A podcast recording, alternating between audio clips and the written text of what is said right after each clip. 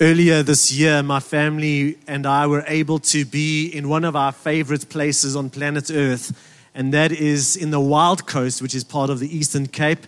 And one of the reasons why we love the Wild Coast is because it is exactly that. Um, yes, the kind of Hawaii, Seychelles beach environment is beautiful, but the Wild Coast is rugged and wild, and there are so many places that I don't think have been changed since the last few thousand years. And so we love going there. One of the things we like doing when we are there is that there's this big series of rocks that we go and park off for the morning. There's a big rock pool, and the kids jump in there and swim around. And when the tide is right, we go out to the front and we pick mussels or whatever else we can find for lunch. And so, in this particular day, we were doing exactly that. And I was with Levi, my oldest son, and we were looking around for these mussels. And yes, there's a bit of a splash coming on by some of the waves. But at one point, my back was towards the ocean, and out of the corner of my eye, I saw this wall of water moving towards us. So I was within a meter of Levi. I put my arms around him and I got our sense of gravity down. And this wave hits us so hard, it's moved us across the rocks and kind of crashed us against some other rocks about four or five meters away. We were both freaked out a little bit. We were both cut up. We both like lost some slops and some things along the way, but we survived to tell the tale. And, and for days afterwards, the thought freaked me out. What if I wasn't there just to be with my 30 kilogram son versus the X kilogram me? Um,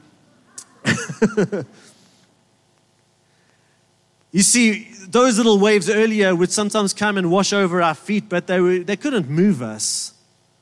And every now and again, a, a, bigger wave would come and we would move away, and it might wash up to our knees or mid thigh, and we'd just make sure we're standing firm enough, and we would be okay. But in this particular moment, a wave came that is so powerful, it's moved us together like we were nothing.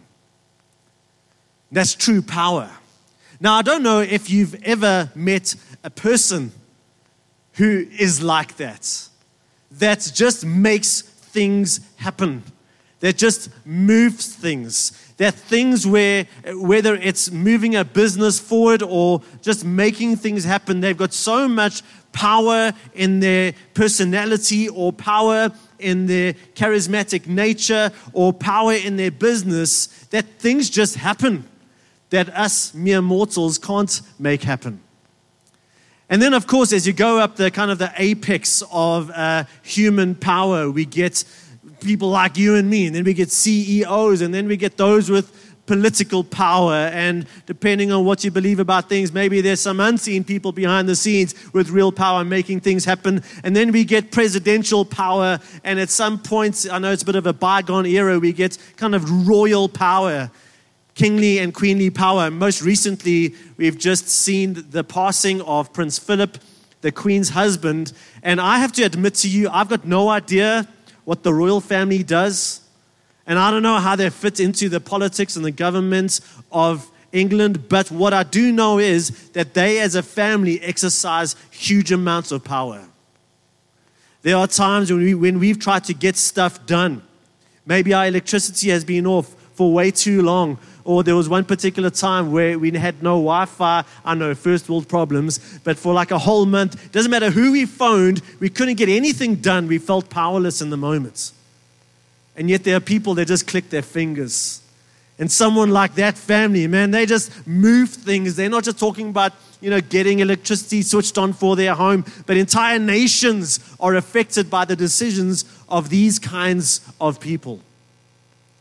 Now, I want you to hold onto that thought and especially how we think about, particularly human power. And I want to tell you why we're going down this rabbit hole. We started a number of weeks ago a series called Beautiful Collision. Beautiful Collision is the premise for how ultimately my life and God's life have to intersect and it is a bit of a collision. There is a bit of wreckage as part of me needs to die, as part of my desires needs to die. But God makes it beautiful. He reforms me in His image in fullness. He gives Himself to me, and so it's beautiful. And we don't just kind of cross paths with God, we collide with God. And at the center point of each one of those collisions is the cross of Jesus Christ. So, what we're doing in this series is we're looking at the cross from a number of different angles. You see, the cross is not a single simple thing, it's more like a multifaceted diamond that every time you look at it from another angle, you see more of its beauty, more of what's going on, and we're more inspired by what we see. And the same is true with the cross. Yes, it is a single thing that God did, but the biblical authors use different words to describe this thing. And so, as we look at the cross from these different angles, we see it with more beauty and more power and more particularly, this is not an intellectual exercise. Our prayer has been that we collide with God at the cross. Maybe for the very first time, or maybe for the thousandth time, that we experience this beautiful collision as we look at the cross. And last week, we looked at the portrait of God as our judge. And this tension between the fact that God is perfectly just and God is perfectly loving, and where those two meet is at the cross. And we spoke about how that is Jesus, our justification. But today we're going to be looking at God, our judge. Sorry, God, our king. God, our king. And so, how does the fact that God is king fit together with Jesus on the cross? And what angle does that give us so that we can have a beautiful collision with God. See, often the way we talk about the cross, we actually don't need the Bible, at least most of it. What I mean by that is often the way we speak about the cross, it almost happens in a vacuum. It could have happened in China or South Africa or yesterday without context. And yes, yet we've got this whole this Bible of 66 manuscripts that have been put together that are recording a very intentional story and a very intentional history, not just the history of the nation and the of Israel and the early church, but the history of how God is bringing his kingdom onto planet Earth. And so the backdrop of the cross and almost every other narrative in the Bible is the kingdom of God. The beginning of last year, before lockdown, we spoke about the kingdom of God, if you remember that. And one of the things we recognized was that if you had to take the Gospels, especially Matthew, Mark, and Luke, and give them to somebody who's never heard about Jesus, and if you had to ask them, what are these three books about? They'd come back to you saying, yes, it's about Jesus. But if you had to say, what is the theme, the central theme of these books? They'd come back to you saying the most common theme that's coming up in these books is the theme of the kingdom of God, otherwise known as the gospel of the kingdom of God. So, how does the cross fit into all of that? Well, let, us start at the beginning. Well, actually, let's start with Jesus. Jesus says in Mark 1, verses 14, after John was put into prison, Jesus went into Galilee proclaiming the good news, aka the gospel, the good news, aka the gospel of God. The time has come, he said. The kingdom of God is near. Repent and believe the good news. So he can say the kingdom of God is near with one breath, and he can call that the gospel or the good news with the other breath. When Matthew tells the story, he says Jesus went throughout Galilee, teaching in their synagogues, preaching the good news of the kingdom, the gospel of the kingdom of God. In Matthew 10, Jesus sends out the 12, and he says this As you go, preach this message the kingdom of heaven is near. Now, we can devote entire lifetimes to getting through all the depths of what the kingdom of God is. And I want to invite you into that. But as we try and locate the cross and the story of the kingdom of God, I'm going to do my best to kind of just look at the high points. And so, starting right at the at beginning of scriptures, we see the portrait of God given to us as the sovereign creator God. He is the king from page one. He is the one who always was. He is the one whose will is actualized. He is the one who makes things happen. He is the one who is worthy to be worshiped. He is the king. And out of his free will, he chooses to create humanity. And part of our role were to be the image bearers of this king. And all the reigning and ruling we were to do on planet Earth were to be in the stead of God, our king, as we worked with him in this mysterious partnership. But there was a bit of a coup d'etat as the enemy came and introduced sin into the world, as our first parents were deceived by the enemy. Sin and death and chaos entered into the world. There was a bit of a power grab as the kingdom of darkness covered the face of the earth. God was still king in many ways, but now there was an enemy who was expanding his kingdom too. But God wasn't done. And so, what God started doing is re bringing his kingdom back into the world, but he started with a human family, the family of Abraham. That family ultimately became the family of Israel, or the nation of Israel. And the goal, if you read that, all those narratives were that in the same way that Adam and Eve were to represent God well to this world as king, so Israel was to represent God well as this world, uh, to this world as God was king. And so they were to live under him, they were to live with him, they were to be animated and empowered by him, they were to hear his word, and the nations were supposed to see beauty and power, and they were supposed to say to themselves, Ah, that is what it looks like when God is king. But we only saw that in glimpses because humans, being humans, kept on messing it up. And all this time, it was God working in an, almost an indirect way through human kings and through human prophets and human intermediaries, trying to set up this nation to be his light to the world. But then in the book of Isaiah, chapter 52, we see a change of God's plan, or rather a fulfillment of God's plan, when Isaiah says in Isaiah 52, verses 7, how beautiful are the mountains are the feet of those who bring good news. That's the gospel. Isaiah is telling us what the gospel is going to be who proclaim peace, who bring good tidings, who proclaim salvation, who say to Zion, Your God reigns. And so the gospel Isaiah is prophesying about is about the reigning of King God. Then we get to the next verse. Listen, your watchmen lift up their voices Together they shout for joy when the Lord returns to Zion. They will see it with their own, own eyes. Can you see the connections Isaiah is building? The gospel is about the kingship of God, and it is going to be when he returns personally to Zion as king. So now let's go back to the beginning of the sermon where I got you to think about the hierarchy of human power. And every time I'm in that mode, I often wonder what I could accomplish with more power. And almost always, my fantasies are selfish and are about me and my personal embitterments. And isn't that what we've seen? Right?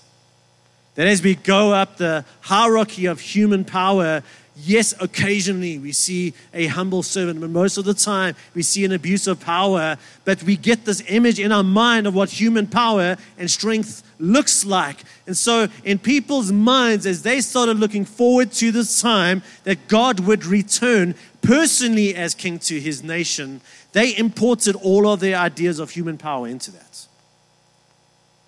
At the time that Jesus arrived, they were under the, the, the empire of the Romans.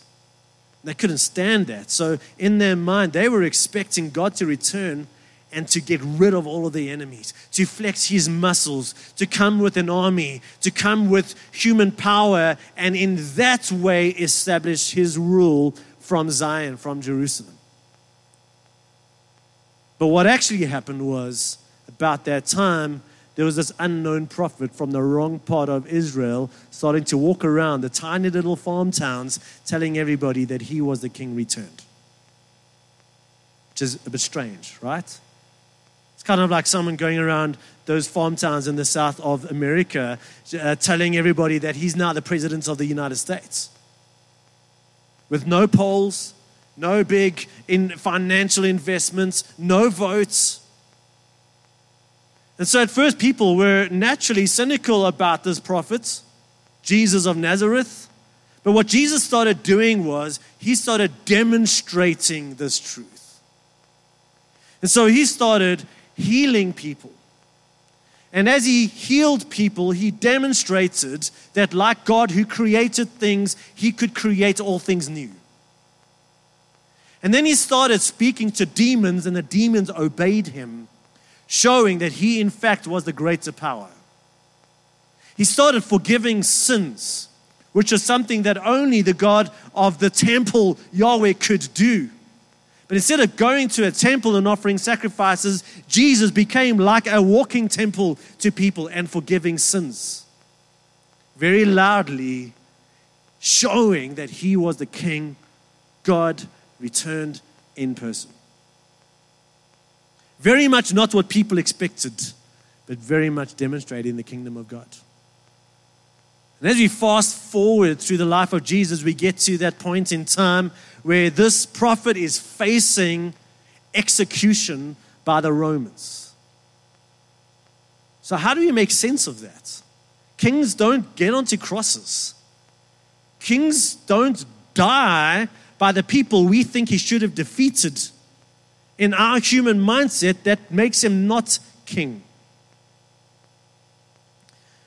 In the Gospel of John, we've got this conversation that happens with Jesus, between Jesus and Pilate.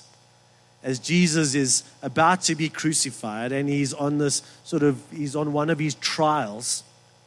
And Pilate says to Jesus, he says, Are you the king of the Jews? Kind of yes or no. Jesus says, Well, my kingdom is not of this world, it is of another world. And so then Pilate responds by saying, Oh, so you are a king then? Listen to what Jesus says in John 18, verses 37. He says, You are right in saying, I am a king. In fact, for this reason, a king who's about to climb onto a cross, for this reason, I was born. And for this reason, a king climbing onto a cross, I came into the world. But, but just see how strange this idea is. He's claiming to be the Jewish king. The word we have for that is the Hebrew word Messiah.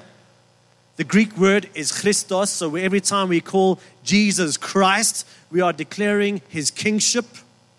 He therefore is not only claiming to be a human king, but God returned as king. And yet he is standing about to be given a verdict by a human being that he created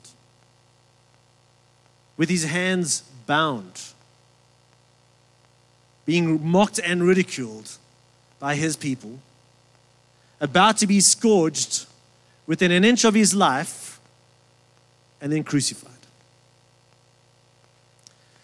These gospel narratives, especially as we look at them through the lens of Jesus as King, are so filled with irony you see, when they crucified Jesus, they placed a sign above him that read, Jesus of Nazareth, King of the Jews, in three different languages, so that everybody could read and understand that. At one point, people came up to him and started mocking him, saying, If you really are the Son of God, just show your power. Climb down off this cross. Flex your muscles. And as we seek to understand this reason that the king came to climb onto a cross, we are going to start to see that Jesus demonstrated his kingship not by getting off the cross, but by staying on the cross. New Testament theologian N.T. Wright put it this way He says, What for Pilate and the soldiers was Jesus, in inverted commas, crime? his claim to be Israel's true king, was for Matthew the sober truth. And the crucifixion was the means by which his kingdom would be established. There's another part of the story that helps illustrate this point. At one point, uh, one of the insurrectionists who was crucified next to Jesus turns to him. He's got this light bulb moment where he realizes that even though this man is on a cross next to me. He is the true king. And so he says to him, Jesus, remember me when you come into your kingdom, and Jesus responds by saying, Today you will be with me in paradise. Remember me when? When you come into your kingdom. What did Jesus say? Today you'll be with me in paradise. Somehow, when the king was hanging on a cross, was when God's kingdom was advancing most against the kingdom of the enemy. You see, in order for Jesus' kingdom to come, he would have to defeat and displace other kingdoms. Now, I don't want to re-preach Craig's sermon from Resurrection Sunday. Do yourself a favor and go and look at Jesus, our victor. One of the most powerful angles that we can view the cross through.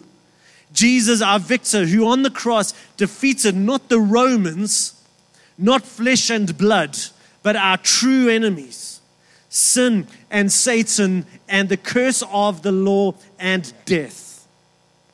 And so that is who Jesus defeated on the cross. And it is at that moment that he dealt these enemies their death blow.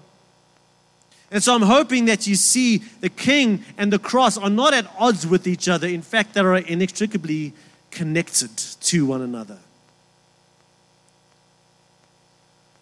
Now, what is sometimes quite difficult, maybe it's just me, is to reconcile this event that happened 2,000 years ago to my Monday.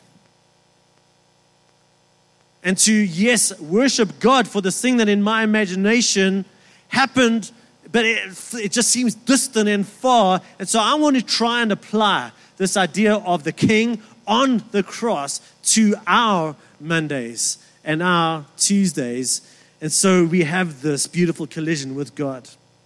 And so the first application is this is that because of the cross, Jesus is still the victorious king who is still bringing his kingdom. Because of the victory at the cross, we as Christians, as Craig Groeschel says, don't go for victory, we go from victory. And so when you and I come across the opponents that Jesus defeated on the cross, we don't have to wonder who wins. When we come across Jesus' enemies, when we come across demonic forces, even if we come across the very person of Satan himself, we need not fear at all because the cross shows we come from victory. And when the enemy comes and throws our sin in our face, we don't have to wonder if sin wins because we know that the king wins and the king won. And so we go from victory. And that is how we get to live this life. Jesus is now the victorious king. He has demonstrated his victory over all powers. All authority on heaven and earth has been given to him. And he is right now, today, reigning and ruling. And he is still ruling through us as he exercises his kingship through us. There's a great story in Acts chapter 3 where we see exactly this happening. Peter and John heal a beggar in Jerusalem. And there's a whole hullabaloo that happens around this. Bit of a debate and a bit of a public bit of chaos. And so they respond to these people saying, Why do you stare at us as if by our own power or godliness we had made this man walk? In verse 16, they say, It is Jesus' name and the faith that comes through him that has given this complete healing to him. You see, here Peter and John are on this side of the cross. Jesus is enthroned as the victorious king. And now he is still doing what kings do, which is bringing their kingdom as they continue to push back the kingdom of darkness and the kingdom of our enemy. This is why one of the terms that the Bible uses for you and me as Christians is that we are Christ's ambassadors. The word Christian has become so diluted and misunderstood in culture around us. That sometimes I'm afraid to use that word, not because I'm proud of, not proud of Christ, because I'm scared of what you think I'm saying when I say I'm a Christian. But one of the terms for us as Christ followers is that we are God's ambassadors as the ambassadors of this victorious King. Do you know that if you had to walk into the US Embassy in South Africa even though that embassy is on South African soil, the minute you walk onto their property, you are standing on US soil. And in the same way, as we walk, we are Christ's ambassadors. And in many ways, we are like many embassies of the King. This doesn't only have moral implications, meaning I must just make sure that I'm a good little boy or girl at work and school. This has huge implications if the king is still bringing his kingdom today, and if he is the victorious king, and if we are truly his ambassadors, and if we are truly, like Peter and John, have access in a mysterious way to be part of what God is doing in this world, that has huge implications for your Monday for how you see yourself as a Christian. So that's the first implication. The second one is this there's a cruciform shape to the kingship of God. See, I think sometimes we are like those people who misunderstood who Jesus was because our view of might and power was shaped more by human power than by what God was truly wanting to do through Jesus. I think sometimes we are like those people who are looking at Jesus and, in a human perspective, seems to be at a point of weakness, and we're saying, Get down off the cross. Don't show yourself to be weak in that way. How did the king defeat his enemy? He did it by dying. This is the cruciform shape to the kingship of God. Guys, we are not going to shape our nation and our schools and our families through a human show of strength in the name of Jesus. We are going to do it by doing it the way Jesus does it, which is by serving and by dying to ourselves in order that His power might be made perfect through our weaknesses. Jesus, the King, said this as his disciples were debating this. He says, Guys, the way you see power is the way the Gentiles see power. The way you are describing power is the way the world sees power, and you've got it wrong. Now, he's the king. He knows he's the king. He's described himself as king, and then he says this The Son of Man did not come to be served, but to serve and to give his life as a ransom for many. And so, this invitation to sometimes appear weak as we die to ourselves in the name of Jesus can so confuse us because we say to ourselves, but, but isn't God the King, the victorious King? So somehow we need to hold application one in our right hand and application two in our left hand. Application one being Christ is still the King, bringing his kingdom today. And in our left hand, we hold the truth that there's a cruciform shape to the kingship of God. So I want to suggest to you at least one way we can hold those tensions together. Paul says, For our real enemy is not flesh and blood, but the principalities and powers. So when we speak to principalities and powers, when we speak to sin, we speak with the power of the victorious King who has demonstrated his victory over them once and for all. But when we speak to God's created people, we do what Jesus, the King, did for them. We serve them. We love them. We die to ourselves. And even as we speak the truth of who God is, this is not something we win through brute strength and a show of force. This cruciform shape to the kingship of God.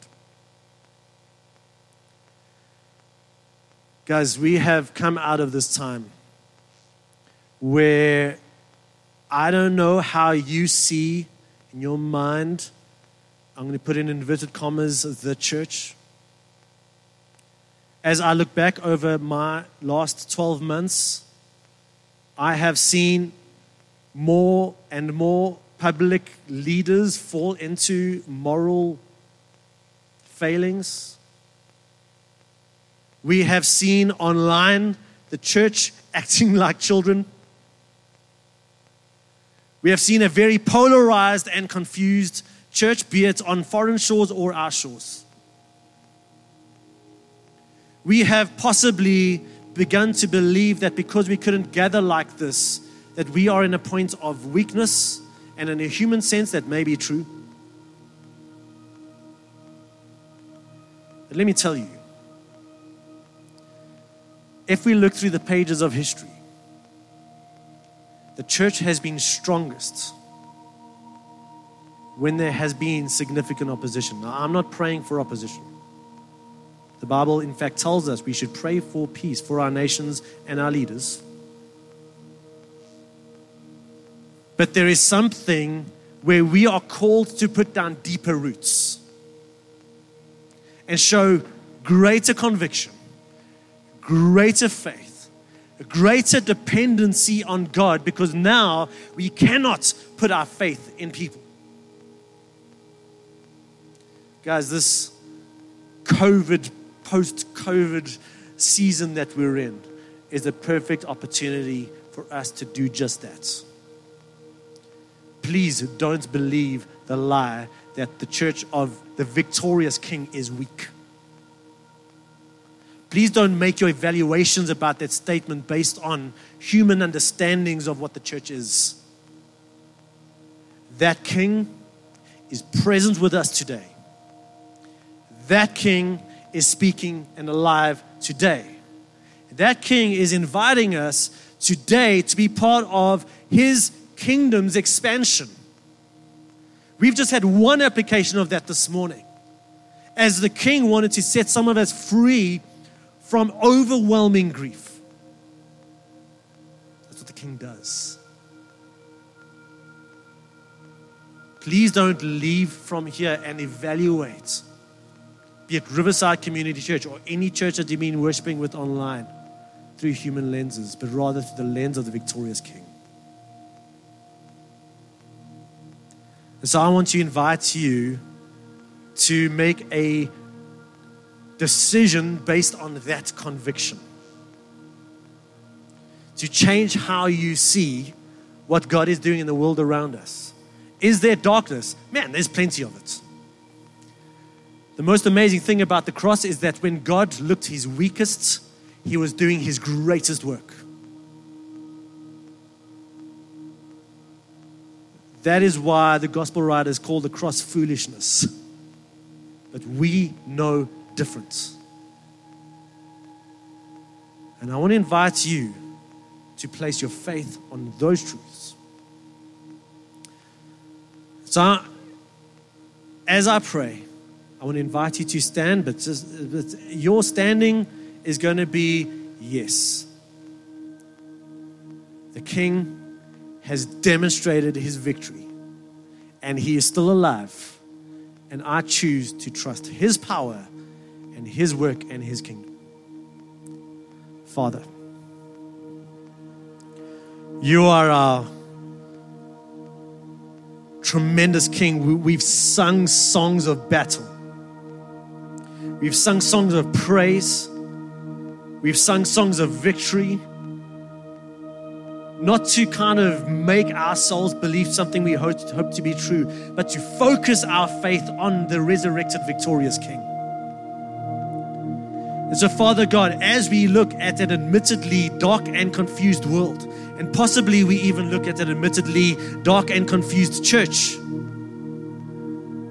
Father, we are choosing to take our eyes off of that and fix our eyes on the King who has not abandoned his posts who is alive and who is inviting us to courageously partner with you, Jesus Christ, as you are at work pushing back the powers of evil in this world. So, Holy Spirit, give us a Christ centered faith, a faith focused on who Jesus is as our King. Father, I think about us as your ambassadors God, I pray that that would hit us like a brick between the eyes. We're not just Christians who go to church sometimes. We walk through this planet as your ambassadors. And that has such implications that I don't have time to unpack right now, God. But God, would that blow our minds? Would that reframe how we see our purpose on this earth? How we do family? How we make decisions about our time? Yes, when we are faced with sin and temptation and the enemy, that we choose the victorious King at every single one of those moments. And God, I pray that we would, like Peter and John, recognize the availability of the power of the kingdom to us. We are not doing this in our own strength. At the same time, Lord, as we trust your strength, we embrace the cross you call us to carry. And that so often means laying down my personal view of human strength. Be it my trust in my own strength or the strength of others around me. Human systems, which your word tells us are so often led by powers that are against your kingdom, God. Father, as we demonstrate real love and service, we die to ourselves. We become less so that you become more. We die to ourselves so that the, uh, the Spirit of Christ can live through us. God, we don't want to be a lukewarm church. We don't want to be people who just simply tick the box of Christian God. We want to be your ambassadors. And so, yes, Lord, we want to live according to your power and we want to carry your cross.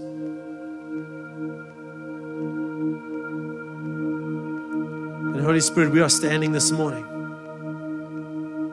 seeking your direction as we go home, as we go and wage war in this world.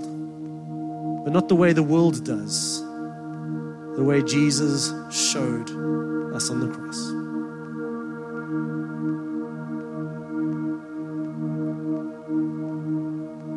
We pray this in Jesus' name. Would you sustain us in this as your people. Amen. Amen.